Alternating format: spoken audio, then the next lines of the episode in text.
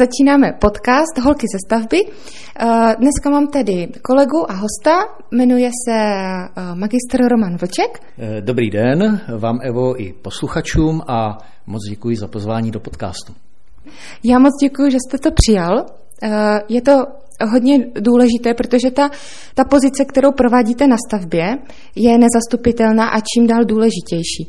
Ještě bych pro začátek vás chtěla požádat, abyste nám řekl vlastně, v jakých oborech ještě působíte, No já jsem původním vzděláním a profesí geolog a e, vlastně na staveništích jsem začínal jako hydrogeolog. A e, v podstatě e, do posud tak i geologie je nedílnou součástí mé podnikatelské činnosti. A pojďme teda k tomu. Jak se stalo, že jste začal dělat koordinátora BOZP? No, tahle cesta nebyla určitě přímočará a jednoduchá. Já jsem v oboru geologie začínal někdy v polovině 90. let a e, to bylo období, e, kdy se zahajovaly rozsáhlé sanace starých ekologických zátěží. V rámci tady těchto velkých sanačních projektů e, se prováděly rozsáhlé těžby kontaminované zeminy, čerpání kontaminovaných podzemních vod, prováděly se demolice skladovacích průmyslových objektů a celých průmyslových areálů. No a každému sanačnímu zásahu eh, předcházelo zpracování tzv. analýzy rizika a v rámci těchto analýz tak eh, se eh, vždy posuzovala expozice osob toxickými látkami. No a nedílnou součástí řízení tady těch velkých sanačních projektů byla pochopitelně také prevence nehod, úrazů, mimořádných událostí. Tak, jak se postupně měnila legislativa, eh, jsem se začal naplno věnovat i činnosti koordinátora bezpečnosti práce na těch jednotlivých sanačních projektech. No a po roce 2015, kdy jsem odešel z nadnárodního korporátu do vlastní společnosti, představuje právě činnost koordinátora bezpečnosti práce významnou část mého současného podnikání. Moc děkuji. Takže stejně jste se k tomu vlastně dostal přes tu svoji původní profesi, tak je dobře, že jsme o tom začali. A mohl byste poradit nám a všem, kdo to poslouchají, jaké jsou požadavky na takové povolání pro někoho, kdo by se tím chtěl zabývat? Eh, ono obecně jsou požadavky na odbornou způsobilost koordinátora eh, dány legislativou, konkrétně to je paragraf 10 zákona číslo 309 z roku 2006, kdy koordinátor musí mít středoškolské nebo vysokoškolské vzdělání, technického zaměření, odbornou praxi při realizaci staveb, musí úspěšně zkouš, složit zkoušku koordinátora. Eh, tato zkouška se následně každých pět let opakuje. Eh, kromě tady těchto požadavků, které stanovuje legislativa, tak jsou dle mého názoru naprosto nezbytné, aby ten koordinátor měl stavební vzdělání, uměl číst v technických výkresech, Eh, aby měl schopnost jasně a srozumitelně komunikovat se všemi účastníky stavby, eh, ať se jedná o investora, technického dozora, projektanta stavby vedoucího, až po eh, lidi, kteří vykonávají na staveništi jednotlivá řemesla a postavební dělníky. No a taky by měl mít schopnost tady těm účastníkům stavby naslouchat. Mm-hmm. To máte pravdu. Když jsem vlastně pracovala v té společnosti, kde jsme se potkali, tak eh, jsem si to tam ověřila, že to umíte velmi dobře. Eh, jako koordinátora BOZP jsem vás právě proto ráda využívala. Ale chci se ještě zeptat ohledně toho stavebního vzdělání. To je taková další doplňující otázka k těm ostatním. Vy jste si vlastně tohle vzdělání dodělával potom, že? Až potom, co vlastně vznikl takový požadavek na to? Eh, ano, já se přiznám, že já jsem maturoval v 50 letech, no hod někomu to trvá díl, ale eh, protože předtím vlastně jsem měl vzdělání eh, přírodovědeckého směru a musím říct, že v podstatě že jsem velice rád, že jsem si stavební průmyslovku dodělal a určitě se mě to teďka na staveništi hodí. Mm, tak teď máme stejné vzdělání oba dva. Ano, ano. I když jako, takhle, ano, a ještě ke všemu na stejné škole, na které jsem studovala já, je to stavebka ve Valmezu. že? I když asi už jsme neměli stejné vyučující přece jenom. Já si myslím, že jo. a, a může se zeptat třeba koho ještě, protože třeba někdo, to, někdo z nich to bude poslouchat a bude se mu to líbit, že uh, mohl pomoct někomu dalšímu k tomu, k takovému povolání. Teď si nespomenete, to, to vůbec nevadí. Uh, tak pojďme na další otázku. Uh, je něco, co vás uh, těší na tomhle povolání, protože jinak byste to asi nechtěl dělat, toho koordinátora? No především ona práce koordinátora BOZP na staveništi a ono nejenom koordinátora. Práce na staveništi obecně je mimořádně různorodá.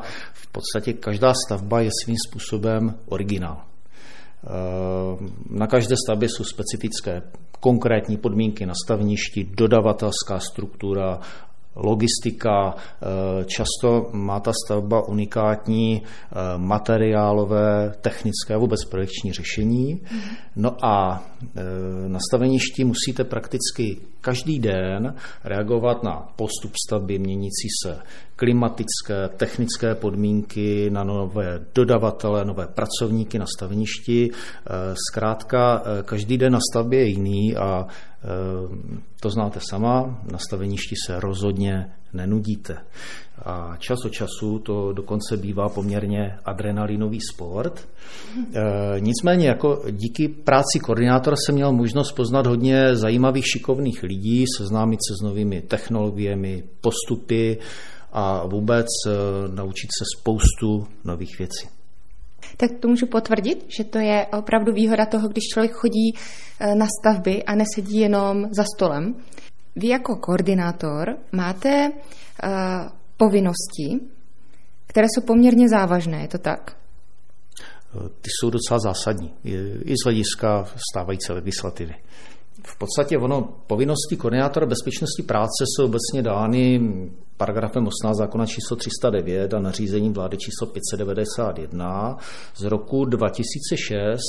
Eh, jenom ve zkratce koordinátor na tom staveništi odpovídá samozřejmě za zpracování plánu BOZP, podílí se na zpracování oznámení eh, o zahájení prací na inspekci práce. Eh, již od přípravné fáze stavby by měl koordinátor spolupracovat s projektantem, investorem, později i se zhotovitelem stavby.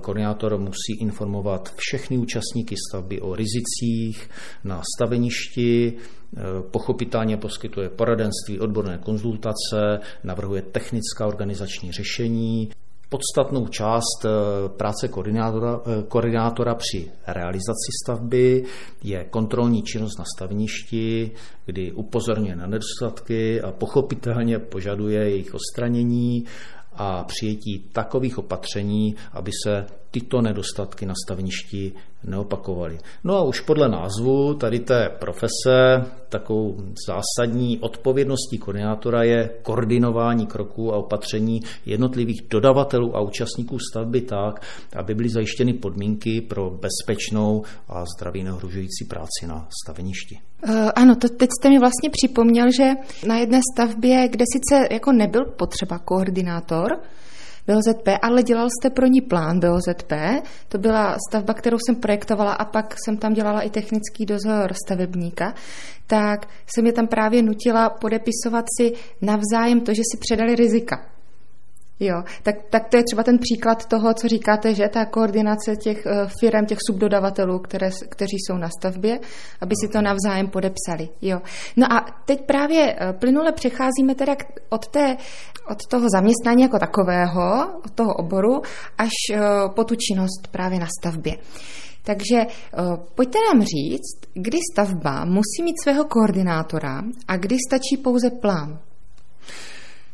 Eh, začneme tím koordinátorem. Eh, v podstatě koordinátor musí být ustanovený eh, konkrétně s zadavatelem stavby.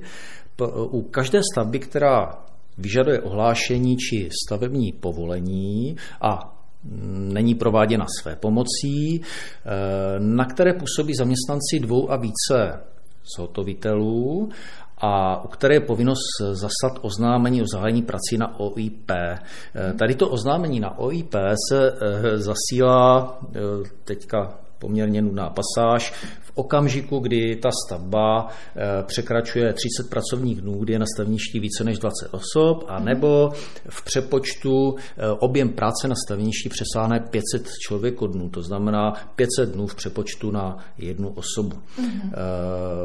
Pokud to zhrneme, prakticky Každá dodavatelsky realizovaná stavba by měla mít ustanoveného koordinátora bezpečnosti práce. Eh, u investorů nastává velice často nedorozumění eh, v tom, že eh, tvrdí, že mají na staveništi jednoho hlavního dodavatele, dodavatele, to znamená, mají tam v podstatě jednoho zaměstnavatele na staveništi, ale v podstatě z hlediska zákona číslo 309 je úplně jedno, jaká je tam dodavatelská struktura, důležitý je tam počet těch zaměstnavatelů, kteří mají své zaměstnance na tom konkrétním staveništi. Mm-hmm.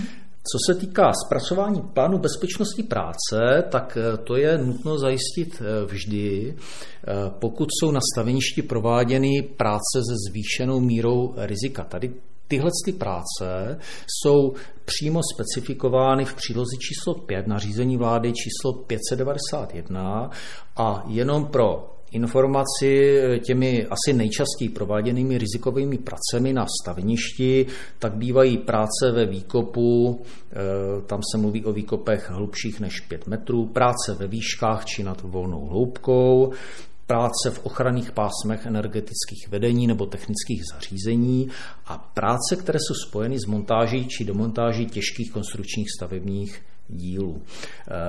Tady ten plán bezpečnosti práce vždycky zpracovává koordinátor a musím při této příležitosti upozornit na to, že e, vlastně tady to zpracování plánu bezpečnosti práce se zadává již v přípravné fázi stavby. Eh, ta přípravná fáze začíná okamžikem, eh, kdy je uzavřena smlouva s projektantem na zpracování projektové dokumentace stavby a nikoliv těsně před předáním staveniště či, nedej bože, někdy v průběhu realizace stavby. Mm-hmm. To uh, bohužel ale takhle bývá. Nebo já jsem to takhle v praxi zažila, že uh, přitom je, jsou to jako staré zákony jako měli by to znát no. i projektanti. A přesto uh, většinou jsem začala plán BOZP řešit, až když se předalo staveniště a řekla jsem, není k tomu plán BOZP.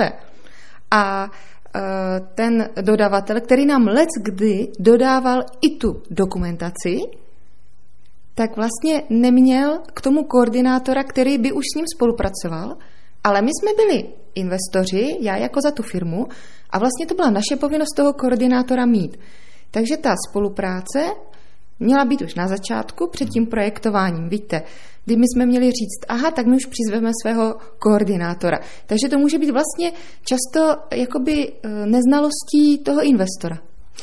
No, ono to je často eh, neznalost investora, Eh, někdy i neznalost projektanta. Eh, nicméně tady je nutno říct, že eh, vlastně čím dříve se realizují opatření k zajištění bezpečnosti práce na staveništi, tím je to lépe. Optimální je samozřejmě doladit sled prací, pomocné stavební konstrukce již v době zpracování projektové dokumentace. Pokud tam řešíte tyhle opatření až v době realizace stavby, stojí to čas, stojí to peníze a velice často eh, může jít o technická opatření, které, která už nejsou jakoby v době realizace stavby nebo hm, neřeknu v době užívání stavby třeba vůbec realizovatelná. Hmm. Takže v podstatě tady hm, tahle ta konzultační a poradenská činnost koordinátora bezpečnosti práce a zpracování plánu BOZP eh, v přípravné fázi stavby má samozřejmě smysl a e, i když to tak nemusí na první pohled vypadat, tak ve skutečnosti šetří investorovi čas i peníze při té vlastní realizaci. Často právě slýchávám od investorů, že jsou to pro ně jakoby promrhané peníze za plán BOZP, protože on je třeba kolikrát potřeba už u bytového domu, že on je potřeba u nějakého většího rodinného domu. Vy jste tam mluvil o těch výškách, hloubkách, tam byl nějaký, pamatuju si něco, 12 metrů nebo něco takového, ten limit? Tam se jednalo o 10 metrů podle přílohy číslo 5, 591. Jo, takže je to 10 metrů, což už vlastně může dům, eh, který může mít až 3 nadzemní podlaží, to už vlastně kolikrát má, 10 metrů, ta střecha už má, nad 10 metrů, třeba to má 12 metrů, takže v tu chvíli už je vlastně potřeba například pro ty uh, práce na střeše, plán BOZP, nebo je to jako kvůli tomu, že je to prostě vyšší, tak vlastně na jakékoliv práce na té stavbě je potřeba plán BOZP, už od výkopových prací. Eh, ono dle mých eh, zkušeností z realizovaných staveb, tak eh, on ten plán BOZP je potřeba téměř u každé stavby, samozřejmě s výjimkou těch, které jsem tady jmenoval, jo, takové ty, ty úplně jednoduché stavby prováděné své pomocí, protože prakticky každá stavba, nebo prakticky u každé stavby dochází ke kolizi například se sítěmi technické infrastruktury. V okamžiku, kdy provádíte práce v ochraném pásmu elektrického vedení je potřeba zajistit e, zpracování plánu bezpečnosti práce. E, mé zkušenosti z praxe jsou naopak takové, že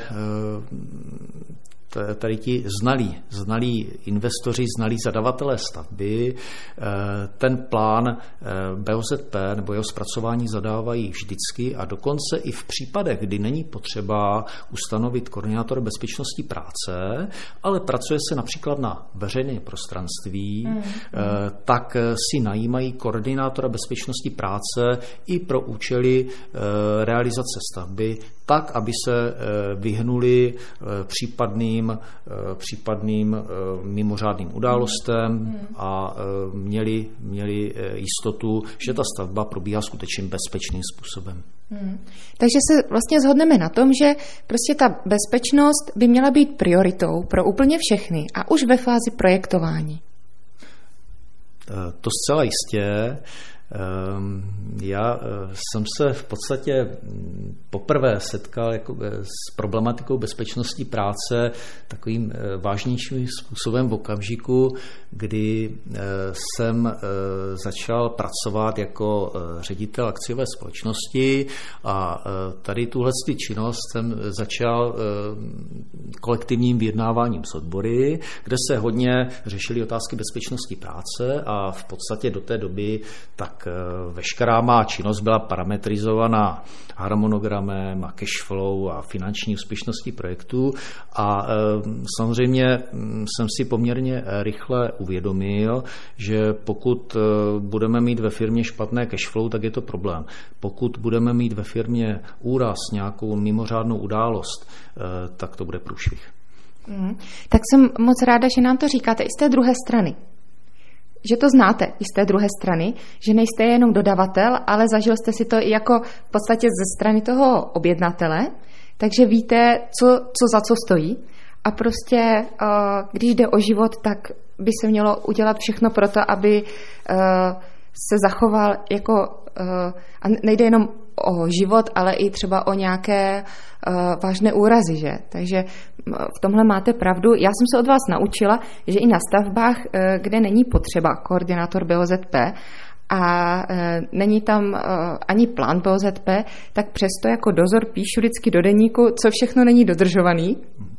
Tak to jsem se od vás naučila, protože když neřeknu nic, prostě se budu cítit blbě, že jsem jim neřekla, mohl jste udělat to a to, abyste tam a tam nespad. Protože téměř na každé stavbě, která má prostě eh, nejenom přízemí, ale i patro, je otvor pro schodiště třeba. A kam já chodím na rodinný domy, tak oni to prostě nemají ohrazený. Jo, třeba ten, eh, ten otvor pro to schodiště. A říkám si, teď oni se, jako, jak to, že se nebojí, že, že nechtějí jako šlapnout do prázdna, já bych se třeba bála, samozřejmě nemají ani helmu a tak, takže uh, i pro rodinné domy, bych tady chtěla říct, že i pro rodinné domy, což pro někoho může znamenat jako drobná stavba, ale to není vždycky drobná stavba, je potřeba do, dodržovat BOZP a zvlášť u bouracích prací, kdy uh, bouráte třeba stodolu a podobně, tak uh, mám takové zkušenosti, že i tam bývají smrťáky. Prostě špatně jako člověk šlápne a už to stačí Že?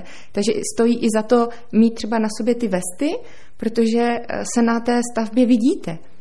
Vy jste mi kdysi aj říkal, že, nebo to byl možná pan Baxa, ten taky dělal koordinátora, že došlo i k zavalení uh, ve výkopu, že protože ten člověk neměl vestu, on zkrátka ten bagrista neviděl toho člověka. Zažil jste to taky někdy?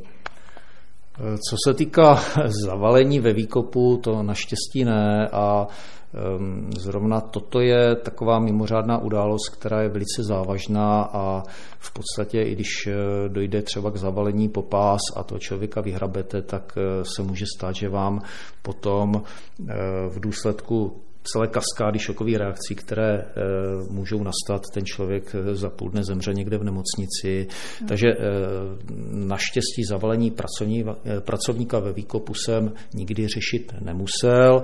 E, nicméně už jsem e, třeba řešil rozsáhlý sesuv na staveništi hmm. e, a nebylo to vůbec nic příjemného. Mm-hmm. No, taky si myslím. Prostě to nikdo nechce zažít. A od toho tam jste vy že abyste pomohl tomu, aby se to nezažilo. Samozřejmě vy nemůžete uh, jako nutit ty lidi, aby to poslouchali. Vím, že my jsme k tomu používali jenom finanční nástroje, jako by nic jiného nepomáhalo, než mít uh, prostě seznam uh, pokut na staveništi za nedodržování BOZP. A to jsem taky získala, myslím, díky vám do té smlouvy, že jsem to začala dávat do všech smluv a nějak je to jako by motivovalo. No. Takže uh, my jsme se dotkli i toho, kdo koordinátora objednává, že? Říkal jste, že by to měl být zadavatel stavby. Eh, koordinátora ustanovuje a tím pádem i objednává vždy zadavatel stavby a eh, je to jeho povinnost ze stávající legislativy. A znova teda opakuji, že objednává koordinátora, nebo měla by objednávat koordinátora již v přípravné fázi stavby. Ehm, jinak koordinátorem nemůže být zhotovitel stavby nebo zaměstnanec a koordinátorem nemůže být ani stavby vedoucí eh, na tom konkrétním staveništi. Výborně. Eh, co koordinátor na stavbě konkrétně dělá? Toho už jste se taky trochu dotkl. Mhm. Tak obecně dělá to, co mu ukládá platná legislativa. Ehm, přímo na staveništi ten koordinátor provádí, pokud se týká realizace stavby, eh, nejvíce kontrolní činnost, eh, samozřejmě požadové odstranění zjištěných nedostatků a při tom odstraňování těch zjištěných nedostatků také zpravidla spolupracuje. Ve spolupráci s bezpečnostním technikem zhotovitele zajišťuje informování pracovníků stavby a vůbec všech účastníků stavby o rizicích, technologických postupech a dalších požadavcích v oblasti bezpečnosti práce, podílí se na eh, aktualizaci harmonogramu a eh, také stanovení sledu jednotlivých prací na staveništi. Mm. Účastní se pochopitelně kontrolních dnů stavby, po případě svolává a vede kontrolní dny koordinátora bezpečnosti práce, mm, provádí zápisy do stavebního deníku, provádí reporting. Tady máme další otázku a to je právě to, to, o čem jsme mluvili třeba o těch pokutách za nedodržování BOZP. Tak co se děje, když uh, pracovníci mají před sebou jasně plán BOZP, teď eh, jako na rovinu, oni si ho prostě číst nechtějí, ti dělníci. Přitom každý dělník na té stavbě by ho měl mít přečtený. Po případě uh, jsem zažila, že aspoň ten jejich vedoucí si to přečte a seznámí je se vším. Tak uh, co se stane, když na to prostě kašlou? No, pravdou je, že eh, představa, že, že si eh, tam řemeslníci a stavební dělníci čtou plán bezpečnosti práce na staveništi, je poměrně iluzorní, zvlášť eh, po tom, co je v obsah plánu taxativně stanoven přílohou nařízení vlády číslo 591 a ty plány bezpečnosti práce a vůbec jako dokumentace bezpečnosti práce obecně nám poměrně hodně nakynula. Tady tyhle ty věci si na staveništi Eh, často nečte ani stavby vedoucí, a na tož, na tož jako řemeslníci a stavební dělníci. Ale my se k tomu asi dostaneme ještě dál. Eh, co se děje, když se na stavbě nedodržují mm, požadavky a, a zásady bezpečnosti práce? Eh, při zjištění nedostatku či nějaké rizikové činnosti, která na tom staveništi ohrožuje toho daného pracovníka či ostatní, se vždy snažím řešit ten problém prioritně přímo na místě a i hned. Eh, příkladem může být například já nevím, práce ve výškách eh, bez zajištění ohroženého prostoru nebo bez eh, toho, že by ti pracovníci používali osobní ochranné pracovní prostředky proti pádu.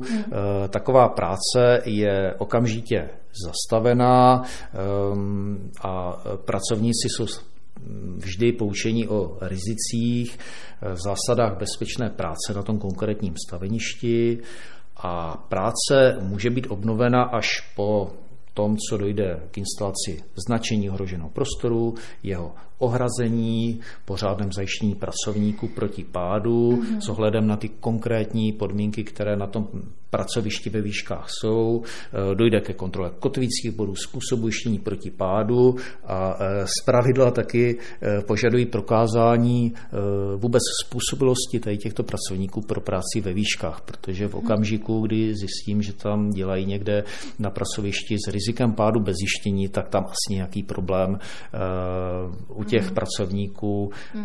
s informováním o skutečných rizicích této práce bude. Mm. Jinak zjištěné nedostatky se zapisují samozřejmě do stavebního deníku, jsou projednávány na kontrolních dnech stavby a jsou hodnoceny potom v pravidelných, u mě z pravidla týdenních Health and Safety reportech koordinátora bezpečnosti práce.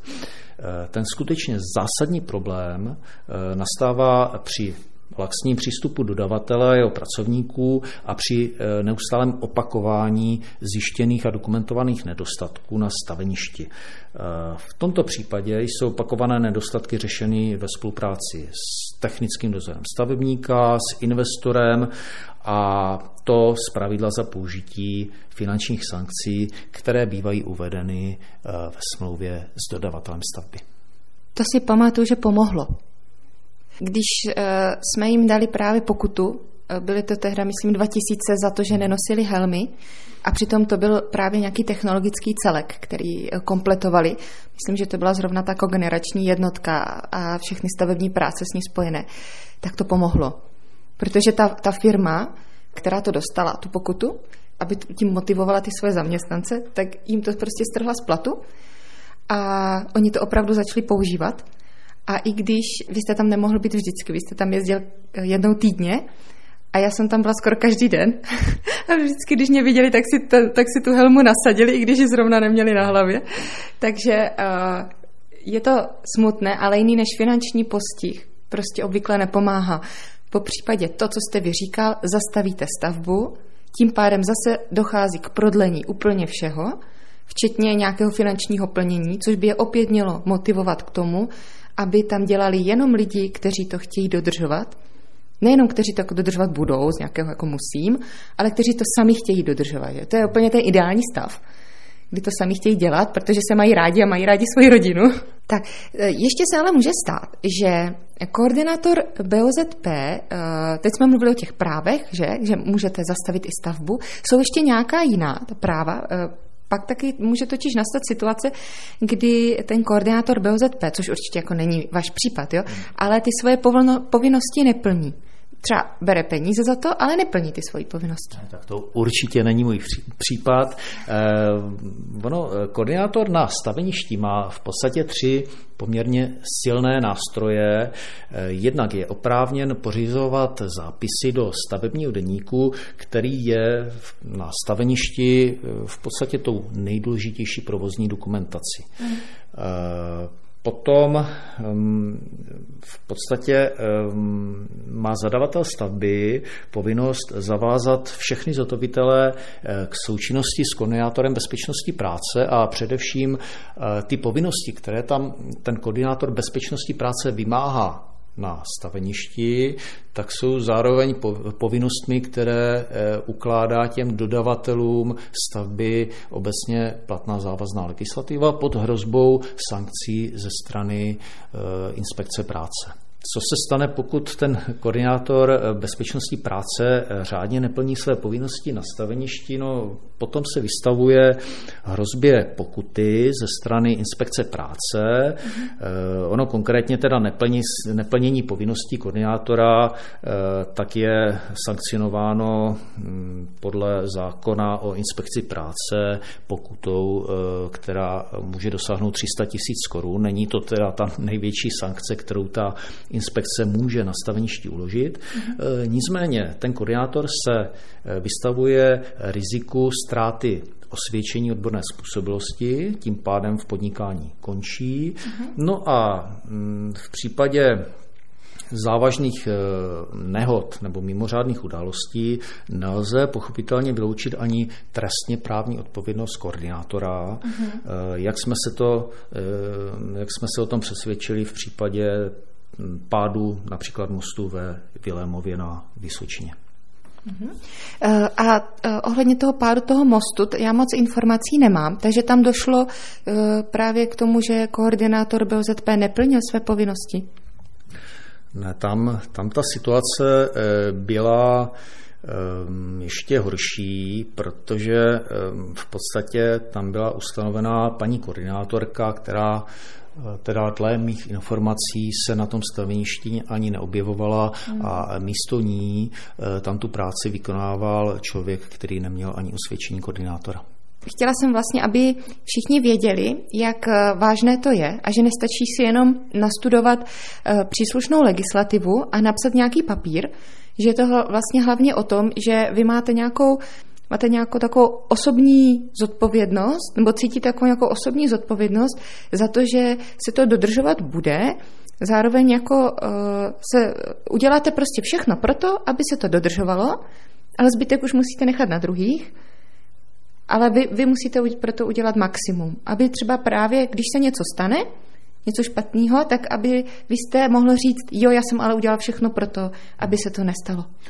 Tak ono se to týká v podstatě každé profese. Toto mm, není jenom záležitost koordinátora. E, pokud e, něco děláme, prodáváme nějaký produkt, něco tvoříme, tak e, vždycky bychom to měli dělat takovým způsobem, abych se za to nemusel stydět.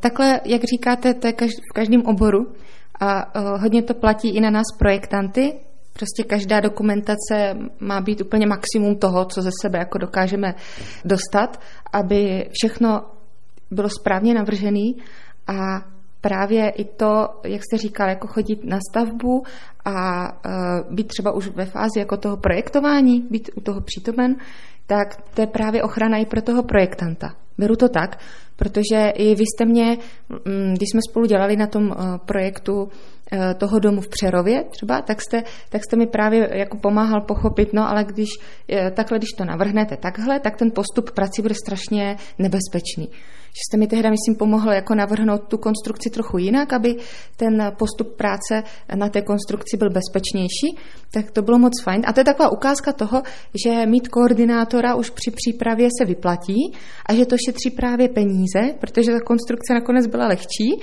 jednodušší a určitě to každému doporučuju, protože tehdy šlo o rodinný dům, Nebylo to vlastně žádný nějaký velký technologický celek nebo skladovací prostory nebo něco obrovského. A vy jste tady říkal, že to má být eh, vlastně pro stavbu už pro ohlášení a stavební povolení. A teď, protože já prostě projektuju hlavně teď rodinný domky, eh, kvůli tomu, že jsou hlavně máma, tak eh, to řeším i z tohohle hlediska. A hodně lidí, kteří ten podcast poslouchají, tak jsou právě stavebníci, drobní stavebníci. Takže jak je to třeba u těch rodinných domů, Uh, nikdo se mě totiž na to neptá, protože si nemyslí, že, se, že by se to toho týkalo. Ale vy jste třeba říkal 10 metrů. No, já jednak děkuji za ocenění mé práce. Eh, co se týká rodinných domů, tam je to trošičku složitost. Eh, v podstatě rodinné domy teďka jakoby uvažujeme rodinný dům, který není prováděn subdodavatel, své pomocí, ale je prováděn naopak subdodavatelsky, tak tam z pravidla ten rodinný dům už splňuje vlastně požadavky pro zpracování eh, minimálně plánu bezpečnosti práce. Eh, dá se předpokládat, že eh, v podstatě se tam překročí i ty parametry zákona číslo 309 pro ustanovení koordinátora BOZP. Nicméně pokud zadavatel stavby, ten stavebník, tady tyhle ty věci nesplní, tak se nevystavuje sankci, protože ty sankce, které jsou vlastně mm, v zákoně Eh, o inspekci práce, tak se vztahují pouze na podnikající osoby. Pro podnikající fyzické osoby a právnické osoby nevztahují se na, na ty fyzické osoby stavebníky. Eh, nicméně platí tam to, co už jsem říkal. Eh, v případě, že tam dojde k nějaké, hm, řekněme, smrtelné nebo vážné nehodě, nelze tam vyloučit potom i trestně právní odpovědnost jednotlivých účastníků stavby. Mm-hmm. Takže i tak je to vážné a v případě, že by měli třeba ten plán BOZP, tak, tak je to třeba důkaz toho, že se o tu bezpečnost zajímali a soud by asi k tomu přihlédl. Že? To, to zcela jistě. Jo. Tam, tam potom v podstatě by eh, plnili své povinnosti zadavatele stavby a, a v podstatě jako jejich, jejich podíl vlastně na nějaké mimořádné události by se absolutně neřešil.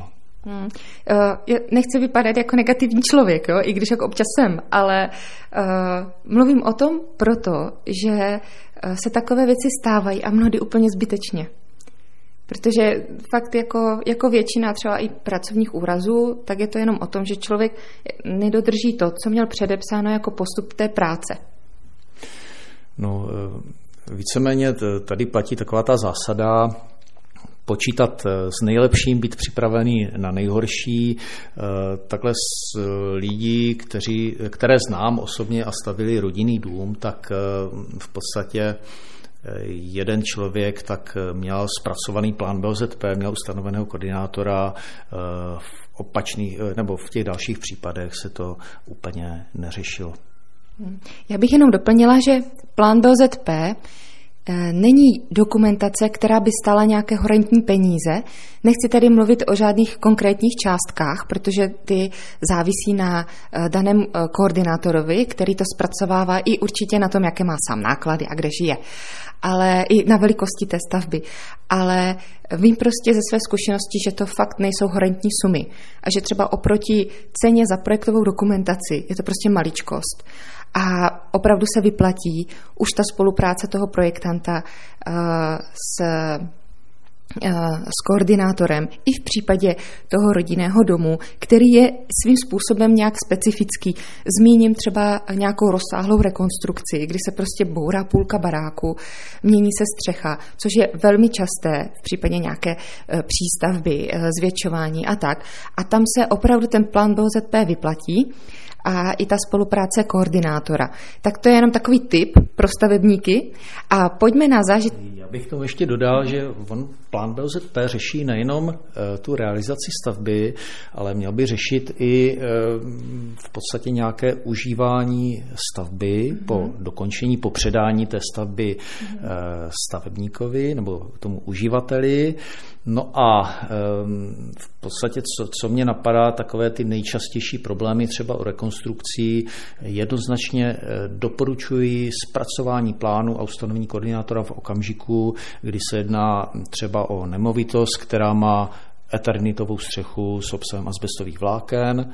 Eh, jo, určitě doporučuji jako minimálně skonzultovat s koordinátorem eh, třeba užívání té stavby eh, v případě třeba přístupu na střechu a tady tyhle ty věci, které potom tomu uživateli mohou v budoucnosti významným způsobem mm. zkomplikovat život a užívání mm. té nové krásné stavby. Mm. Ano, de, já bych jenom doplnila, že jak jste zmínil tu střechu, tak zrovna údržba střechy je uh, důležitou součástí uh, toho obývání toho objektu nebo vůbec užívání toho objektu a vlastně uh, by měly být vždycky řešeny nějaké záchytné body že, za které se člověk zachytne, když má právě na sobě ten postroj. Měli by ho používat všichni pokrývači, komíníci, prostě všichni. I e, často se zapomíná, že třeba komín by měl mít komínovou lávku. A ta komínová lávka by měla mít zábradlí. Že? Většinou vidívám komínové lávky, jo, fajn, někdy k tomu dokonce vedu jako schůdky, jo, úplně, ale není tam zábradlí. A e, samozřejmě může mít ten komín vymetací otvor v neobývané části toho podkroví. Jo, to, to může být. Ale uh, toto, toto mi přijde jako třeba nejčastější chyba, zrovna při návrhu uh, údržby té střechy a všeho, co vlastně na té střeše je. Chcete ještě k tomu něco dodat? Tady asi není co dodat. Jo. jo. Tak a teď pojďme na ty zážitky z praxe. Nějaké k tomu máte, že? Uh, jak to vidíte s dodržováním BOZP na stavbách v Česku? Eh, zažil jste třeba i nějakou v zahraničí a jaké jsou nejčastější hříchy proti BOZP tady? No, e, obecně jako můžu říct, že po roce 2006, kdy začala platit eh, nová legislativa, e, tak došlo přece jenom k velkému posunu v oblasti zajištění bezpečnosti práce na staveništi. Nicméně, pochopitelně tady hm, tyhle ty Eh, podmínky v oblasti BOZP závisí hodně stavba od stavby na konkrétním zadavateli stavby a na konkrétních dodavatelích.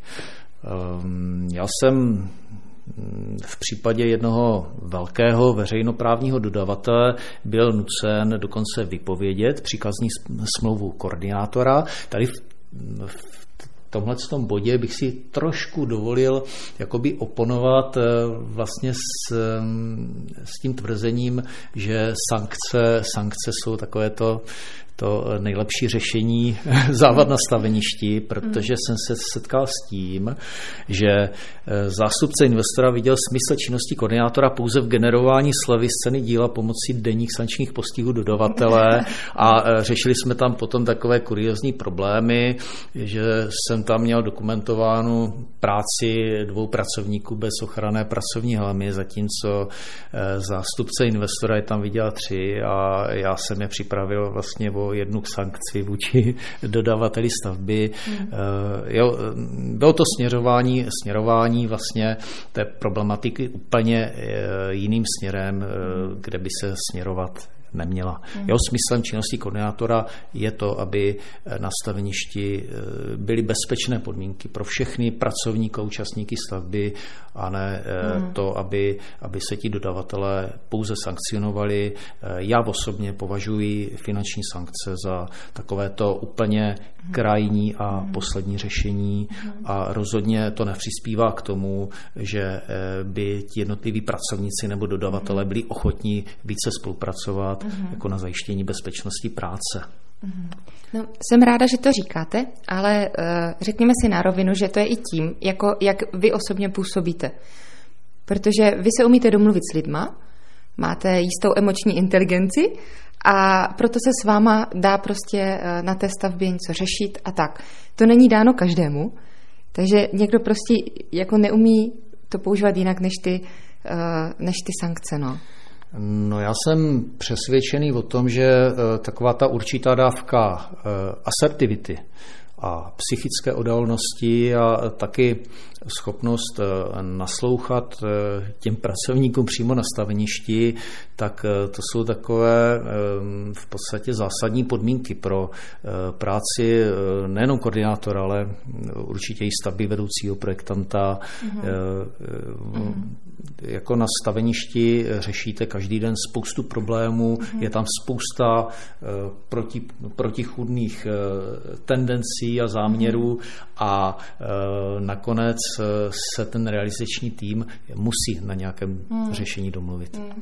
Tak to uh, jako jsme se dostali trošku do té uh, lidské roviny téhle práce, že uh, chápu to tak, že vlastně takhle potom nejde o nějaké ego, ale jde vlastně potom o to, eh, o nějaké jako pokorné jednání, že jste schopen teda vyslechnout ty požadavky někoho, nebo co si o tom myslí a tím pádem i vy třeba dokážete jako navrhnout nějaké řešení, které by bylo přijatelné pro obě dvě strany.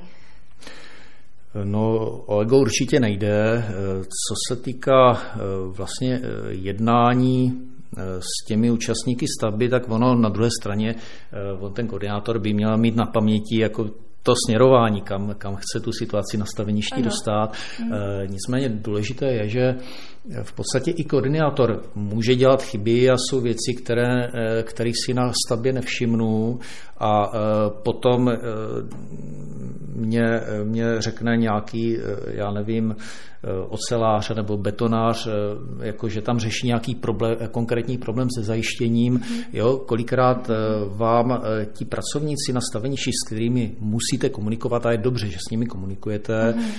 tak eh, vám eh, dají informaci, kterou pro tu práci nezbytně potřebujete. Uhum, uhum. Takže i, i vlastně uh, oni vás něco naučí, vy jste potom za to vděčný, tak to tak mám taky. Vždycky mě jako uh, zedníci něco nového naučí, já jsem jim za to moc vděčná. uh, a teď uh, uh, máte třeba možnost to srovnat uh, s předpisy v jiných zemích? Zkoumal jste to někdy? Jak třeba dodržují BOZP v jiných zemích a jak si na tom stojí Česká republika? Chtěl byste k tomu něco? Nebo... No, já jsem v minulosti pracoval jednak pro nadnárodní korporát ICOM a také jsem měl možnost spolupracovat například s japonskou firmou Kurarai při výstavbě velkého výrobního areálu, anebo e, třeba s dánskou firmou Vestas při instalaci větrných elektráren. To byly velice zajímavé stavby. No a pokud... Vy jste dělal v Holešově ten Kuraraj? Ano, ano, ano, v Holešově.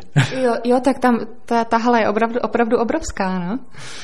Ehm, pokud můžu srovnávat, tak eh, vlastně tady v těch zavedených zahraničních firmách měli pracovníci nesrovnatelně vyšší povědomí o bezpečnosti práce, jak je tomu na eh, českých stavbách.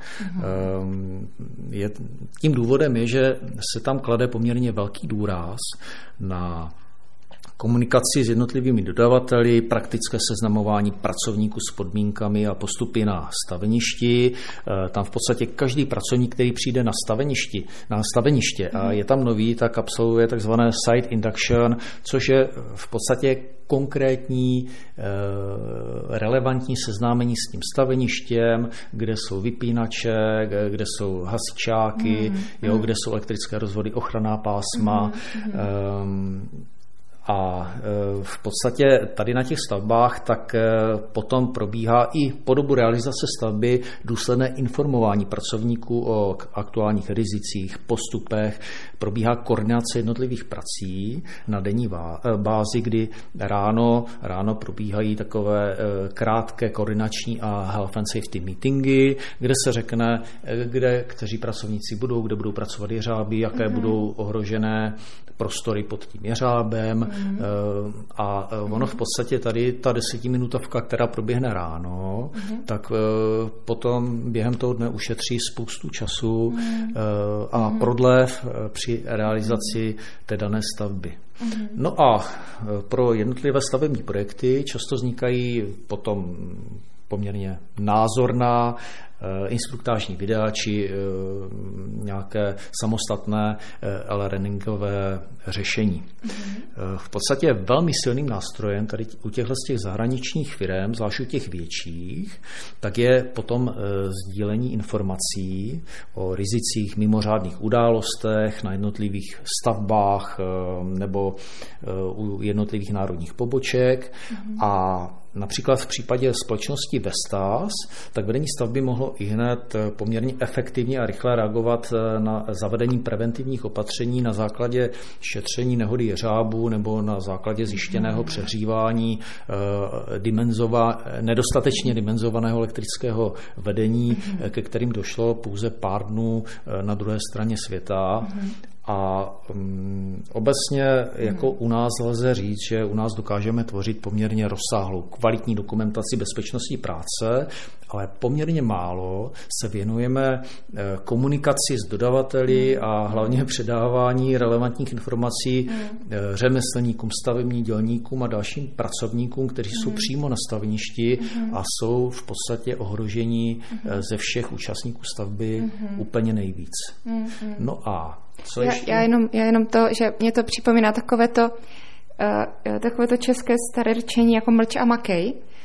ale my bychom vlastně měli uh, o té práci jako uh, možná víc, víc mluvit. Uh, uh, já, já, to, já to znám třeba z té neziskovky, že, pro kterou dělám, to víte, která je. Uh, tak tam se přesně tohle dělá. Takže úplně se mi to teď připomnělo všechno, co, co jste říkal. A musím říct, že i ta atmosféra na té stavbě je potom jiná. Eh, když se jednak ti pracovníci třeba navzájem znají, eh, řekli si, co každý bude dělat, v kolik a tak dále. Takže to můžu potvrdit, že tohle je jako výborný příklad toho, jak, jak by to mělo vypadat a jak potom vlastně dochází k mnohem méně nedorozuměním a taky eh, je to kvalitnější to dílo.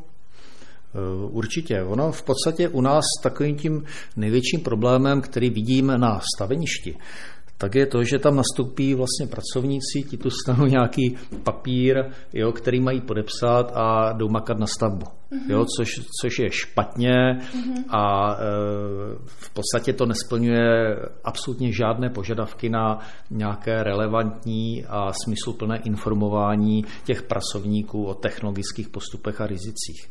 No a potom ještě druhá věc, kterou bych asi e, tady řekl, že tady v těch zahraničních firmách, které já osobně jsem poznal, tak na tom staveništi e, převažuje právě nad e, restrikcemi a sankcemi taková snaha řešit, eh, řešit problémy a e, snaha o pozitivní motivaci těch pracovníků. Mm-hmm. Jo, tam e, ono ve skutečnosti funguje daleko více, když oceníte pracovníka, který svoji práci dělá dobře a bezpečným způsobem, mm-hmm. jo, protože mm, v podstatě mm-hmm. ostatní lidi na tom staveništi si toho všimnou. Jo. Mm-hmm. A Takže příklady táhnou. Příklady táhnou a skutečně to funguje funguje.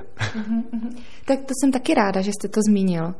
Uh, že ta, ta pozitivní uh, motivace má taky velký vliv. uh, takže uh, tohle téma jsme asi vyčerpali. A jaké největší, jaký největší úspěch v tom dodržování BOZP třeba jste zažil? Tak jako asi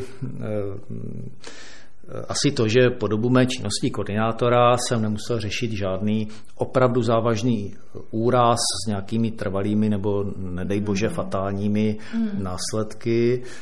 Taky teda oceňuju to, že ti velcí investoři na u kterých jsem pracoval na nějaké stavbě v minulosti, mě opakovaně oslovují na dalších projektech No a já osobně tak jako předpoklad jakoby úspěchu při činnosti koordinátora eh, vidím mm, asi ve snaze dělat věci jinak a učit se na každém stavebním projektu.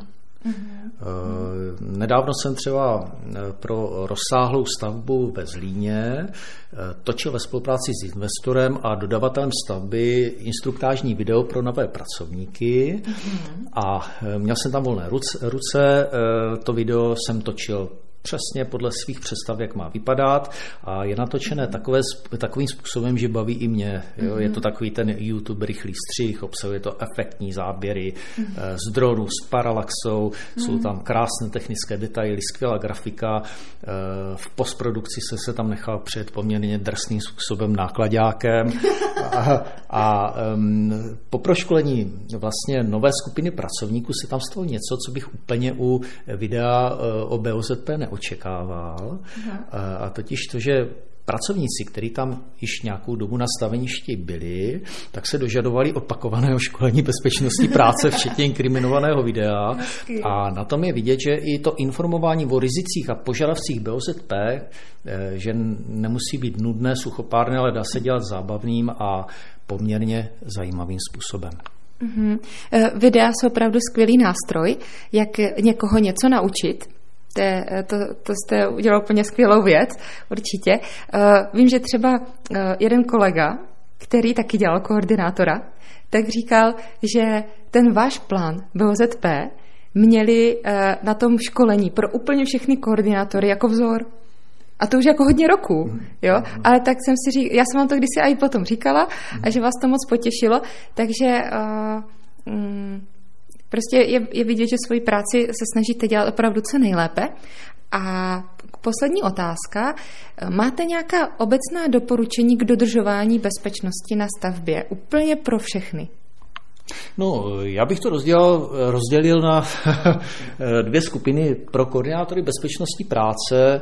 Nebojte se používat nové přístupy, nové technologie. Ehm, já třeba poslední dobou se snažím používat inteligentní, interaktivní doprogramované formuláře, eh, které mě i dodavatelům na tom staveništi šetří čas při vedení dokumentace bezpečnostní mm-hmm. práce. Mm-hmm. Má to velmi efektní výsledek v tom, že eh, to umožní potom strávit více času přímo na tom pracovišti a, a komunikovat s lidmi, kteří na tom pracovišti pracují.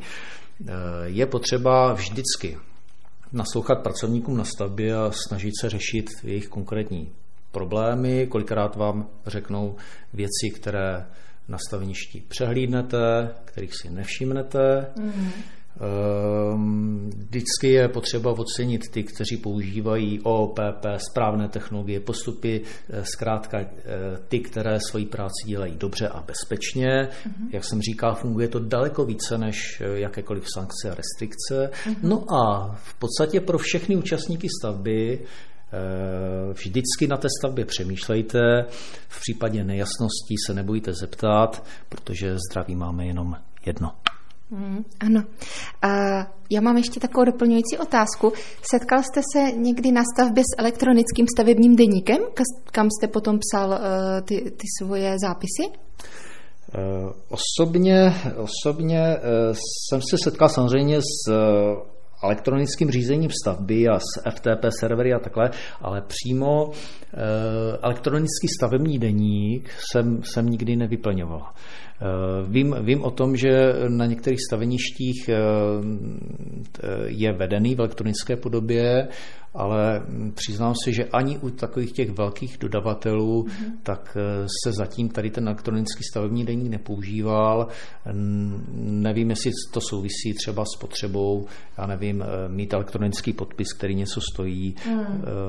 Jo, každopádně já jsem fanda tady do těchto technologií, do elektronického sdílení vlastně eh, informací o stavbě, hmm. vůbec všech elektronických řešení, hmm. které vám šetří čas, peníze a hlavně hmm. v okamžiku, kdy jsou tyto informace o stavbě vedený elektronicky, tak tam dojde k zpřehlednění, nemůže se stát, že se některý dokument ztratí. Mm-hmm. Jo, určitě, pokud budu mít možnost eh, pracovat s elektronickým stavebním deníkem, tak to určitě využijí. Mm. Já o tom mluvím, protože uh, ta eh, stavařina směřuje k čím dál větší digitalizaci. A i když jako dokumentaci digitálně zpracováváme už 20 let, tak to předání té té, vlastně, té digitální dokumentace zatím jako pokulhává a ten nový stavební zákon by to měl řešit. A tak jsem se zajímala i o uh, další uh, věci, které jdou dělat elektronicky a na, právě jsem narazila i na ten deník, o tom jsem měla ten minulý podcast a uh, i uh, kulaté razítko už můžu mít teď elektronické. Uh, zatím to není povinné, takže ještě jsem se k němu nedostala, ale lze teda uh, to dávat prostě na výkresy elektronicky a vidím to výhodu v tom, že až jim budu muset jako dávat na stavební úřad elektronicky tu dokumentaci, tak to vlastně orazitkuju doma v tom pdf a můžu to rovnou poslat datovkou. Že to nemusím dělat jak teď, prostě vytisknout všechny výkresy a pak se to vytiskne až na tu stavbu. A díky tomu, že se to vytiskne až na tu stavbu, tak se reflektují všechny ty změny, které třeba ještě musely být provedené takže vždycky je nastavit pak aktuální informace, že? Když je to prostě elektronicky, tak je to nejlepší. No. Eh, je to tak, nicméně tady k tomu eh, ideálnímu stavu nás čeká ještě velice dlouhá cesta. Eh, já třeba jsem se setkal už opakovaně třeba s tím, že na stavbě byl instalován, nebo na střeše teda byl instalován záchytný systém a v rámci toho záchytného systému tam byl štítek s QR kódem, ten jste si načetli a stáhl se vám návod jakoby na mhm. použití toho záchytného systému. Takže mhm v podstatě těch eh, možností a aplikací mm-hmm. a eh, pro elektronizaci, tak je tady nepřeberné množství mm-hmm. A v každém případě nám to ušetří čas, peníze, nervy mm. a určitě je to ta správná cesta. Mm. QR kódy jsou skvělá věc, taky to hodně používám.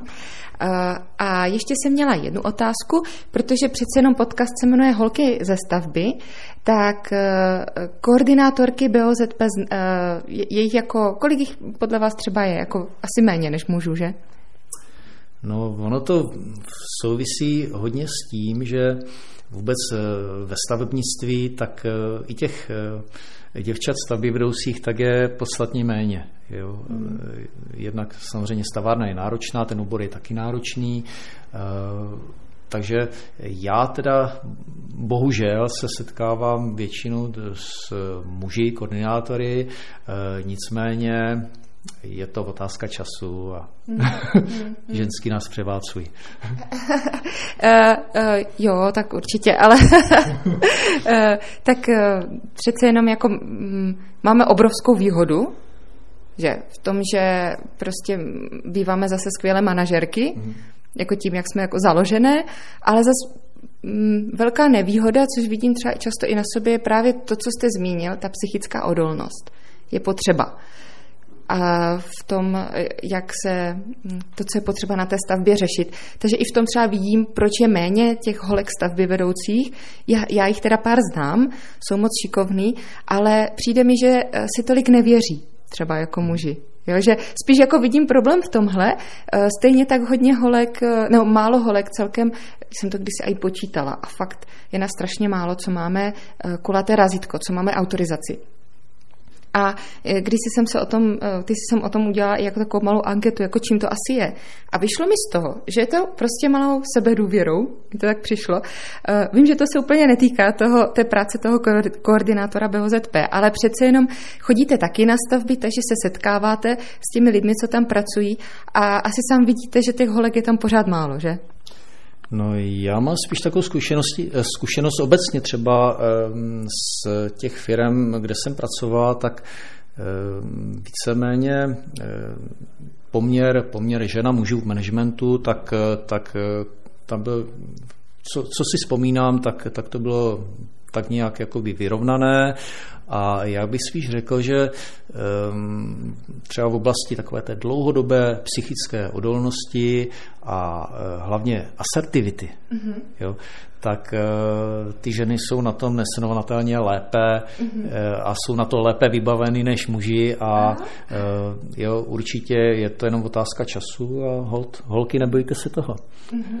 Tak to jste mě moc potěšil protože uh, my si asi prostě jenom potřebujeme víc věřit. Takže jako předpoklady k tomu máme všichni stejné, ale uh, pustit se do toho má určitě smysl.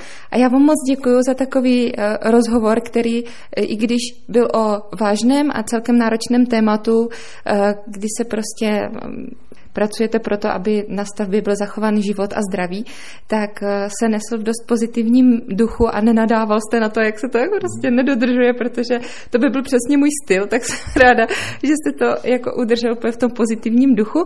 A chtěl byste ještě na závěr něco dodat, nebo už bylo všechno řečeno? Já bych chtěl jenom poděkovat za příjemné setkání a posluchačům za to, že jste to vydrželi poslouchat až do konce.